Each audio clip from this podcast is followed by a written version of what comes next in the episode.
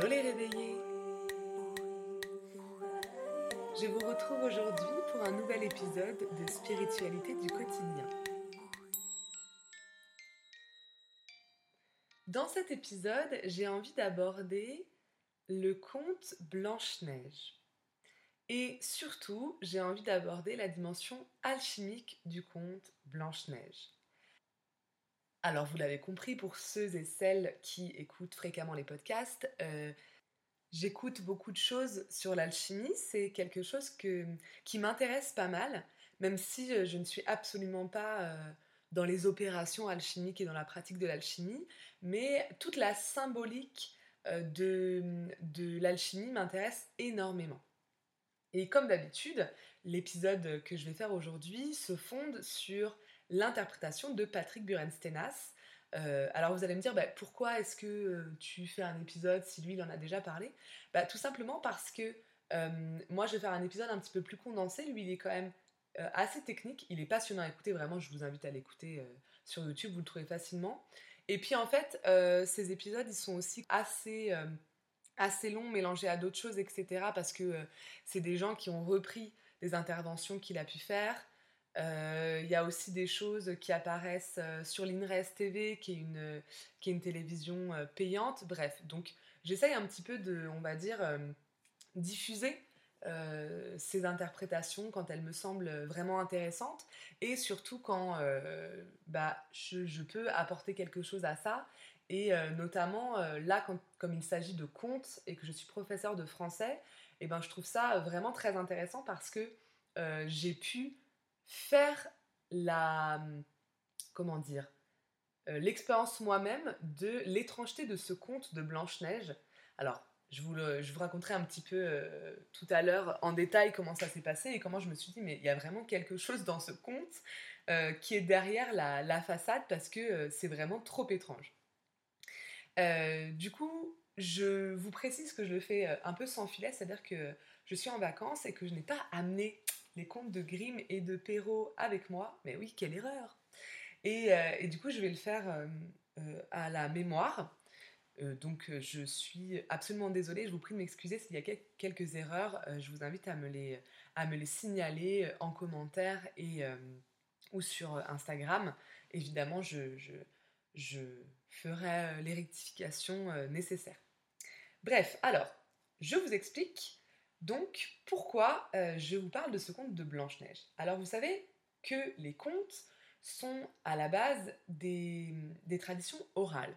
C'est-à-dire qu'on parle des contes de Grimm et des contes de Perrault, mais en fait, euh, ce sont des gens qui ont simplement collecté des contes de tradition orale et qui les ont mis à l'écrit, mais ils n'ont pas inventé ces contes-là, évidemment. Et ce qui est intéressant avec les traditions orales, c'est que, bah, évidemment, euh, c'est le lieu de passage de génération en génération des connaissances. Euh, donc de tout le matrimoine, le patrimoine, les héritages euh, se passaient comme ça à l'intérieur des histoires qu'on pouvait se raconter.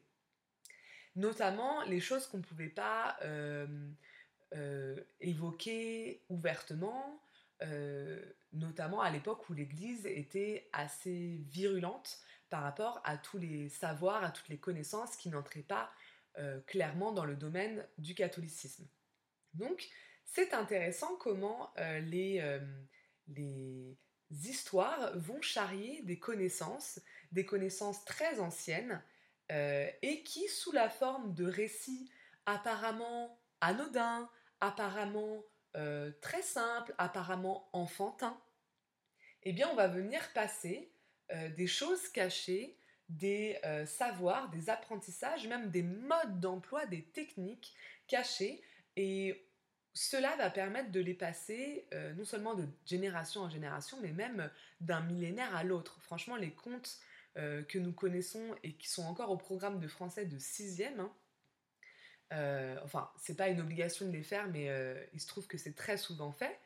vous vous rendez compte à quel point ça fonctionne bien cette technique de passer par la narration, de passer par la fiction pour aller donner des clés de compréhension du monde et des clés cachées qu'on ne pourrait pas afficher telles quelles euh, aux yeux, bah, à l'époque de l'Église catholique, mais actuellement aux yeux du paradigme matérialiste dans lequel on se trouve.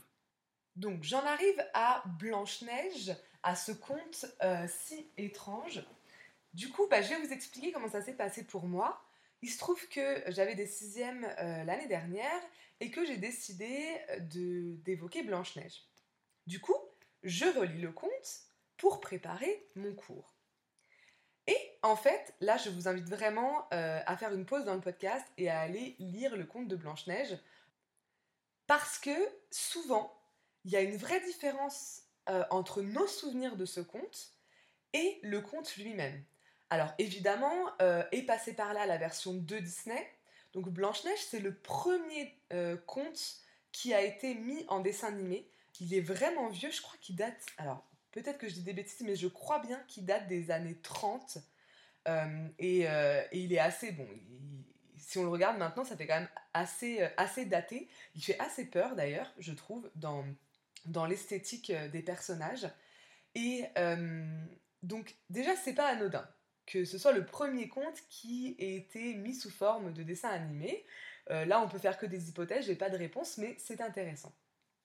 Et en fait, euh, il y a beaucoup d'étapes qui ont été enlevées, euh, bah, parce que euh, pour raccourcir un petit peu, et puis surtout parce que bah, ces étapes, elles sont tellement étranges, elles, ne servent pas forcément le conte, elles ne servent pas forcément la narration, et ben du coup, quand on veut l'adapter au grand public, etc., bah, on les enlève pour que ça fonctionne mieux. Mais c'est pour vous dire à quel point il y a des étapes franchement, quand on les lit, on dit mais qu'est-ce que ça fait là? Ça n'apporte rien à l'histoire, c'est un peu tiré par les cheveux, et pourtant c'est déjà de l'imaginaire, hein, Blanche-Neige, euh, mais forcément, on vient se dire, ça vient nous apporter une information au-delà de ça, c'est obligé. Du coup, euh, quand je, vous ferai euh, l'interprétation du conte, je ferai étape par étape et je rappellerai ce qui est dans le, conte écrit et ce qui est dans la réinterprétation de Disney, etc., pour que vous voyez euh, la différence. Du coup, c'est très drôle parce que déjà, je me suis heurtée à des souvenirs qui étaient biaisés, alors que je pense qu'on a dû me lire ce conte-là quand j'étais quand j'étais petite. Et du coup, j'ai fait le test avec les élèves, je leur ai lu le conte et parfois je m'arrêtais et je leur demandais ce qui se passait après. Parce que quand même, Blanche-Neige, il y en a beaucoup qui, connaissaient euh, à peu près l'histoire. Et ben, ils se trompaient tout le temps parce que bah, il y avait des imprécisions dues à ces changements entre euh, l'écriture du conte et la réinterprétation par euh, Disney. Bref, donc c'était déjà euh, une expérience assez, assez folle de relire ce conte. Et comme j'avais déjà quelques petites notions en alchimie, je me suis dit, mais c'est obligé qu'il y ait un, un, sens alchimique. Ce qui m'a fait après aller chercher l'interprétation par Patrick Buren-Stellas. Alors, je vais rentrer dans l'histoire euh, et dans l'interprétation dès maintenant. Alors, Blanche-Neige, et c'est pour ça qu'elle s'appelle Blanche-Neige, euh, elle naît d'un souhait de sa mère, qui euh, un moment est assise à sa fenêtre, qui voit trois gouttes de sang sur la neige, et donc sa fenêtre est faite d'ébène, donc elle est très foncée en, noir. Il y a de la neige dehors et il y a ces trois gouttes de sang. Et Blanche-Neige va naître à partir de ces trois couleurs, en fait, hein, le blanc, le rouge et le noir. Et on nous dit qu'elle a les cheveux noirs comme l'ébène, les lèvres rouges comme le sang, et la peau blanche comme la neige. Alors déjà, tout de suite, euh, si vous avez quelques notions d'alchimie, vous reconnaissez les trois étapes du grand œuvre, donc les trois étapes pour arriver à la pierre philosophale, euh, l'œuvre au noir, l'œuvre au blanc et l'œuvre au rouge. Donc, euh, c'est vraiment les couleurs, les trois couleurs de, de l'œuvre. Et euh, la pierre philosophale est une pierre rouge. Déjà, voilà, la, base, la naissance de ce personnage, c'est déjà une naissance alchimique. Ensuite, euh, la mère meurt, elle est remplacée par une belle-mère, qui est une marâtre, qui est donc la reine, qui est très belle et qui est très narcissique. Donc elle veut à chaque fois euh, être la plus belle. Elle est la plus belle jusqu'à ce qu'un jour ce soit Blanche-Neige qui soit la plus belle. Euh, très fâchée de cela, elle va expulser Blanche-Neige du palais. Donc Blanche-Neige va se retrouver à fuir. Et dans le conte, c'est dit très clairement qu'elle passe donc, par les trois étapes l'étape du minéral, du végétal et de l'animal. Donc déjà, on a les trois règnes qui apparaissent. On a souvent dans Blanche-Neige le chiffre 3, donc déjà c'est trois couleurs, les trois règnes qui apparaissent. Et après, il y a encore le chiffre 3 qui va arriver au fur et à mesure, je vous le dirai. donc on voit déjà qu'il y a une une relation au monde qui est alchimique parce qu'il y a des codifications euh, en fonction des trois règnes. Alors ces trois règnes arrivent très rapidement, hein. je crois qu'elles euh, sur des cailloux, on dit que les bêtes euh, sont autour d'elle mais ne lui font pas de mal et qu'elles traversent les, les, végétaux de la forêt, quelque chose comme ça. Bon. Voilà. la reine demande au chasseur de, de tuer Blanche-Neige et de lui ramener et là, je vous entends à travers euh, votre, écran, vous êtes en train de dire de lui ramener son cœur. Mais non, pas du tout. Ça, c'est la réinterprétation de Walt Disney. Mais en réalité, il lui demande de lui ramener le poumon et le foie. Ah, donc déjà ça, c'est très étrange, parce que c'est compliqué. Euh, c'est beaucoup plus, compliqué, en tout cas dans ce qu'on peut se représenter, de ramener les poumons et le foie que de ramener le cœur. Tout simplement, le poumon et le foie sont euh, les, organes reliés à l'étape de l'œuvre, le début de l'œuvre, le début de la recherche de la pierre philosophale. Le poumon notamment, c'est lié au souffle, donc c'est lié au soufre euh, qu'il va falloir évacuer. Donc déjà, tout de suite, quand on lit ça, on se dit mais pourquoi les poumons et le foie? Et évidemment, bah, la réponse est alchimique. Euh, le chasseur, il faut préciser une chose, le, chasseur, on l'appelle le chasseur vert. Il est habillé en vert. Et vert en alchimie, c'est le symbole, la couleur des choses cachées. Quand on veut attirer l'attention sur quelque chose, quand on veut dire qu'il y a un secret à l'intérieur, il est, euh, c'est une chose qu'on va mettre en vert. C'est toujours le vert, la couleur du secret. Euh, d'ailleurs, hein, c'est très intéressant le, l'histoire de la couleur verte, il faut savoir qu'à la base, la couleur verte, euh, c'est la couleur du diable. C'est d'ailleurs pour ça qu'on n'a pas le droit de s'habiller en vert sur les planches d'un théâtre.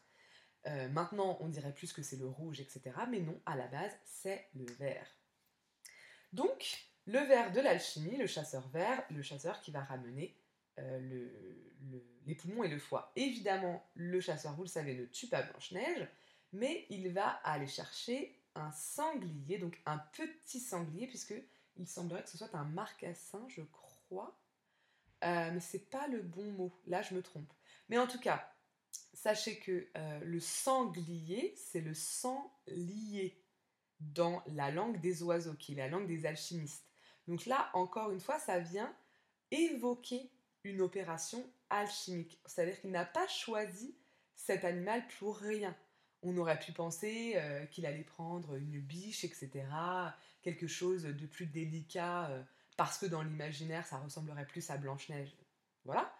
Euh, mais non, il va chercher un petit sanglier, parce que ça vient évoquer une opération alchimique. Bref, Blanche-Neige continue, elle passe sept collines, donc sept étant également euh, un symbole alchimique fort, donc il y a les sept métaux, et puis il y a les sept étapes, les sept étapes pardon, de transformation de l'âme à travers la matière. Euh, ça, je vous en reparlerai euh, dans un autre épisode, c'est super intéressant. donc c'est vraiment les sept étapes d'évolution de l'âme, et, ce qui sont aussi les sept étapes de l'évolution un peu, enfin de l'éveil, quoi, de l'éveil spirituel. Donc elle passe ces sept collines pour arriver devant la maison de qui? Et là, vous allez me dire des sept nains. Et là, je vais vous dire, bah non. Normalement, ce ne sont pas des nains, ce sont des gnomes. Et gnome, c'est parce que c'est très proche du mot gnose. Gnose qui veut dire le savoir. Eh bien oui, le savoir. Et à nouveau, ils sont sept.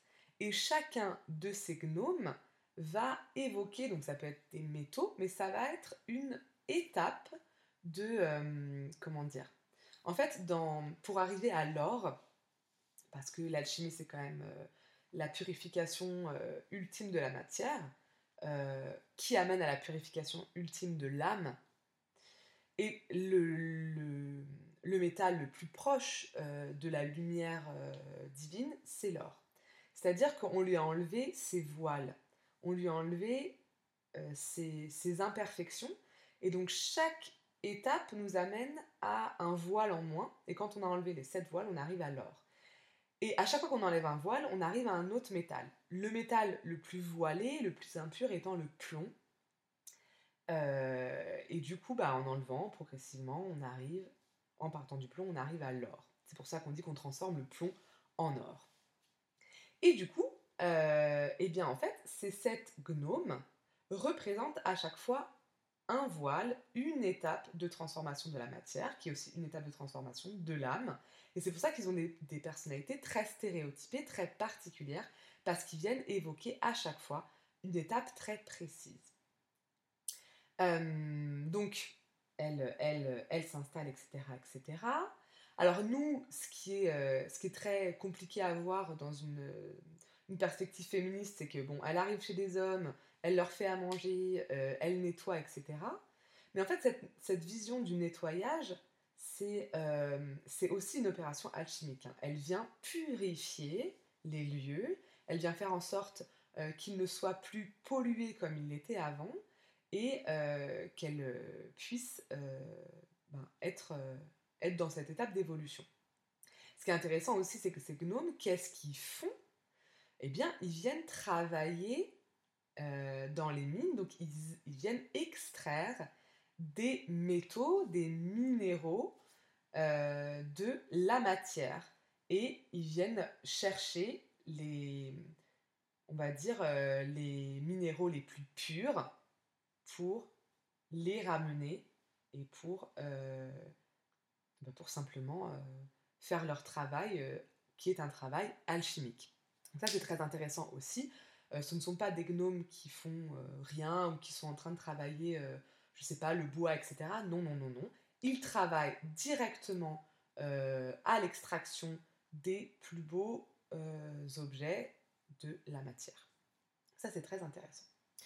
Arrive du coup le moment où la reine va se transformer en vieille dame et va venir piéger Blanche-Neige. Alors Blanche-Neige dans le conte, franchement, vraiment, euh, elle passe pour euh, une femme pas très intelligente parce qu'elle tombe dans les pièges avec une facilité. Euh, même après s'être, faite avoir la première fois, elle va retomber dans les pièges. Donc forcément c'est pareil, on se dit bon, c'est pas vraisemblable, c'est qu'on vient nous apprendre quelque chose. Et là vous allez me dire, bah oui, c'est le moment où la sorcière amène la pomme à Blanche-Neige. Et je vais vous dire, non, non, non, encore une fois, ça c'est une réinterprétation de, Disney. Oui, il y a la pomme, mais la pomme arrive en troisième piège. Il y en a deux avant. Le premier piège, elle vient vendre à Blanche-Neige un lacet. Alors les lacets, c'était euh, utilisé en ceinture. Hein. À l'époque, c'était ce qui fermait les robes euh, des, femmes. Euh, la deuxième fois, elle vient lui proposer un peigne. Et la troisième fois seulement, la pomme. Alors le lacet, elle lui attache et elle lui serre tellement fort Blanche-Neige perd le souffle. Et on en a déjà parlé, le souffle, c'est le soufre, et donc c'est une opération alchimique. Euh, la deuxième étape, elle se plante le peigne empoisonné euh, sur la tête. Et là aussi, c'est une opération alchimique en fait. La tête, c'est là on va avoir euh, l'esprit, qui est aussi toute une symbolique dans des opérations alchimiques. Je rentre pas dans le côté technique, hein, parce que voilà, après c'est un peu compliqué. Mais si, euh, si vous avez envie d'en savoir plus, bah, vous pouvez me demander, ou vous pouvez aller voir euh, la vidéo de Patrick Buren-Stenas. Euh, et du coup, seulement en troisième étape, nous avons la pomme. Alors la pomme, elle a deux couleurs, elle est blanche et elle est rouge. Et la sorcière va croquer le côté blanc, qui n'est pas empoisonné, pour prouver à Blanche-Neige que ce n'est pas un piège. Et du coup, Blanche-Neige va croquer le côté rouge de la pomme. Et là, on arrive bien à l'œuvre, à la troisième étape du grand œuvre, l'œuvre au rouge, et donc la pierre philosophale. Du coup, là, elle va mourir. Donc Blanche-Neige, vraiment, euh, il est dit, hein, son cœur s'arrête, elle meurt. Euh, donc c'est intéressant aussi parce que euh, la pierre philosophale en fait, le but n'est pas de transformer le plomb en or, et souvent ce que les alchimistes disent, c'est que quand tu sais le faire, tu n'en as plus besoin.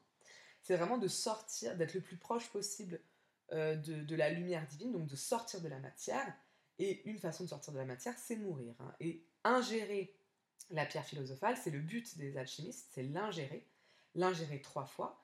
Euh, et du coup, là, bah, c'est un peu ce qui se passe. Elle croque cette pomme rouge et elle meurt, elle sort de la matière. Mais on la garde enfermée dans un cercueil de verre, donc euh, on la garde enfermée dans la matière. C'est-à-dire que l'opération n'est pas totalement finie. Alors vous le savez, euh, là, on l'amène en haut d'une colline, et un prince arrive, tombe éperdument amoureux d'elle. Mais avant cela, ce que euh, Disney n'a pas repris, et ce qui est totalement fou, parce que ça n'a aucun sens euh, au niveau narratif, il y a trois animaux qui viennent, notamment, je crois, des oiseaux, une colombe ou un corbeau, je ne sais plus, je vous prie de m'excuser. Mais alors ça, c'est pareil, c'est totalement alchimique. Ces trois euh, animaux, dont au moins un volatile. Il faut savoir que volatile, c'est aussi un terme chimique. Euh, il faut, tu peux utiliser quelque chose de volatile, on parle de matière volatile. Euh, et du coup, euh, ces trois animaux viennent rendre hommage à Blanche-Neige, viennent sur cette colline et repartent.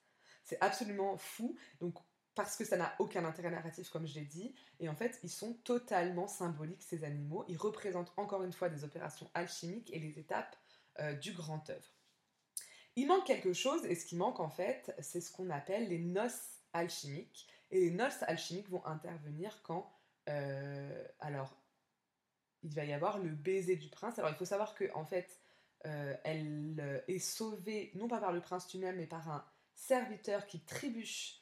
et du coup, ça fait bouger un peu le morceau de pomme à l'intérieur de Blanche-Neige quand il porte le cercueil. Et du coup, elle va recracher le morceau de pomme et elle va revenir à la vie mais du coup, le fait qu'il y ait ce prince-là, euh, c'est non pas vraiment pour la sauver, parce qu'en fait, c'est pas vraiment lui qui la sauve, mais c'est pour pouvoir pratiquer ce qu'on appelle les noces alchimiques, qui représentent une opération euh, chimique en tant que telle, et qui euh, permet d'arriver peu après à la pierre philosophale. voilà. il faut savoir qu'à la fin, il y a du coup le mariage de Blanche-Neige, qui donc célébration de ces noces alchimiques, et que euh, la belle-mère euh, marche, euh, finit par danser dans des chaussons où il y a des braises, je crois, et finit par mourir. donc c'est assez cruel la fin. mais, mais voilà, c'était important de le, signaler parce que si vous avez envie de le lire à vos enfants, n'oubliez pas cette fin qui est quand même bien, bien difficile. Donc, ben, je, je, suis arrivée à la fin du conte, voilà, je suis arrivée à la fin du conte. Et vous pouvez mesurer l'ampleur de la différence entre la version de Disney et la version écrite initialement euh, de ce conte-là. Et c'est assez, c'est vraiment là qu'on se rend compte de l'étrangeté et que cette étrangeté n'est forcément pas gratuite et qu'elle vient nous apprendre des choses euh, sur l'alchimie. Voilà. Je vais m'arrêter là. Euh, j'avais très envie en fait de vous montrer l'envers du décor pour bien vous montrer qu'en fait, surtout dans les contes, et ça peut être aussi dans les, tous les récits de traditions anciennes, les mythes, etc. Euh, n'oubliez jamais d'aller regarder derrière le voile. Parce qu'il y a des enseignements très profonds, il y a des enseignements cachés, euh, mais cachés aux yeux de tous. Et c'est ce que j'aime beaucoup dans l'alchimie, euh, dans les contes, mais aussi dans les cathédrales, dans les édifices religieux. C'est caché aux yeux de tous c'est des choses qu'on peut comprendre. Il y a vraiment des modes d'emploi de comment faire la pierre philosophale qui se trouvent sur les devantures des églises et à l'intérieur. Euh, et je suis fascinée de ça. Je suis fascinée de ces secrets qui sont dévoilés sans cesse, mais qu'on ne peut comprendre qu'en ayant la clé. Euh, et moi, j'aime pas du tout le côté élitiste, j'aime pas le, de me dire, bah, il n'y a que les élus qui pourront voir, etc. J'aime beaucoup euh, cette phrase qu'on trouve, euh, qui est dite par Jésus dans le, dans le Nouveau Testament, euh, qui est que ceux qui ont des yeux voient. Et ben, je trouve que c'est vraiment ça. Et, et, la transmission des savoirs alchimiques, je trouve que c'est vraiment ça, que ceux qui ont des yeux voient. Et quand il y a quelque chose qui vous paraît étrange dans un récit, dans un conte, etc., etc., bah, suivez votre intuition et allez creuser un peu plus loin. Et je pense que je referai un épisode euh, à propos du Petit Prince, qui est aussi totalement un conte alchimique. et je pense que ça peut, ça peut vous intéresser. Voilà, je vous souhaite une très belle journée. Je vous invite, comme d'habitude, à laisser des petits commentaires sur les plateformes de podcast, sur le Instagram, Rêve, Éveil et vous podcast, sur le Patreon, à mettre des étoiles pour mieux aider à référencer le podcast. Euh, puis à échanger avec moi, j'en suis ravie. Voilà, je vous souhaite une très belle journée et je vous dis à bientôt dans un nouvel épisode du podcast Rêve, Éveil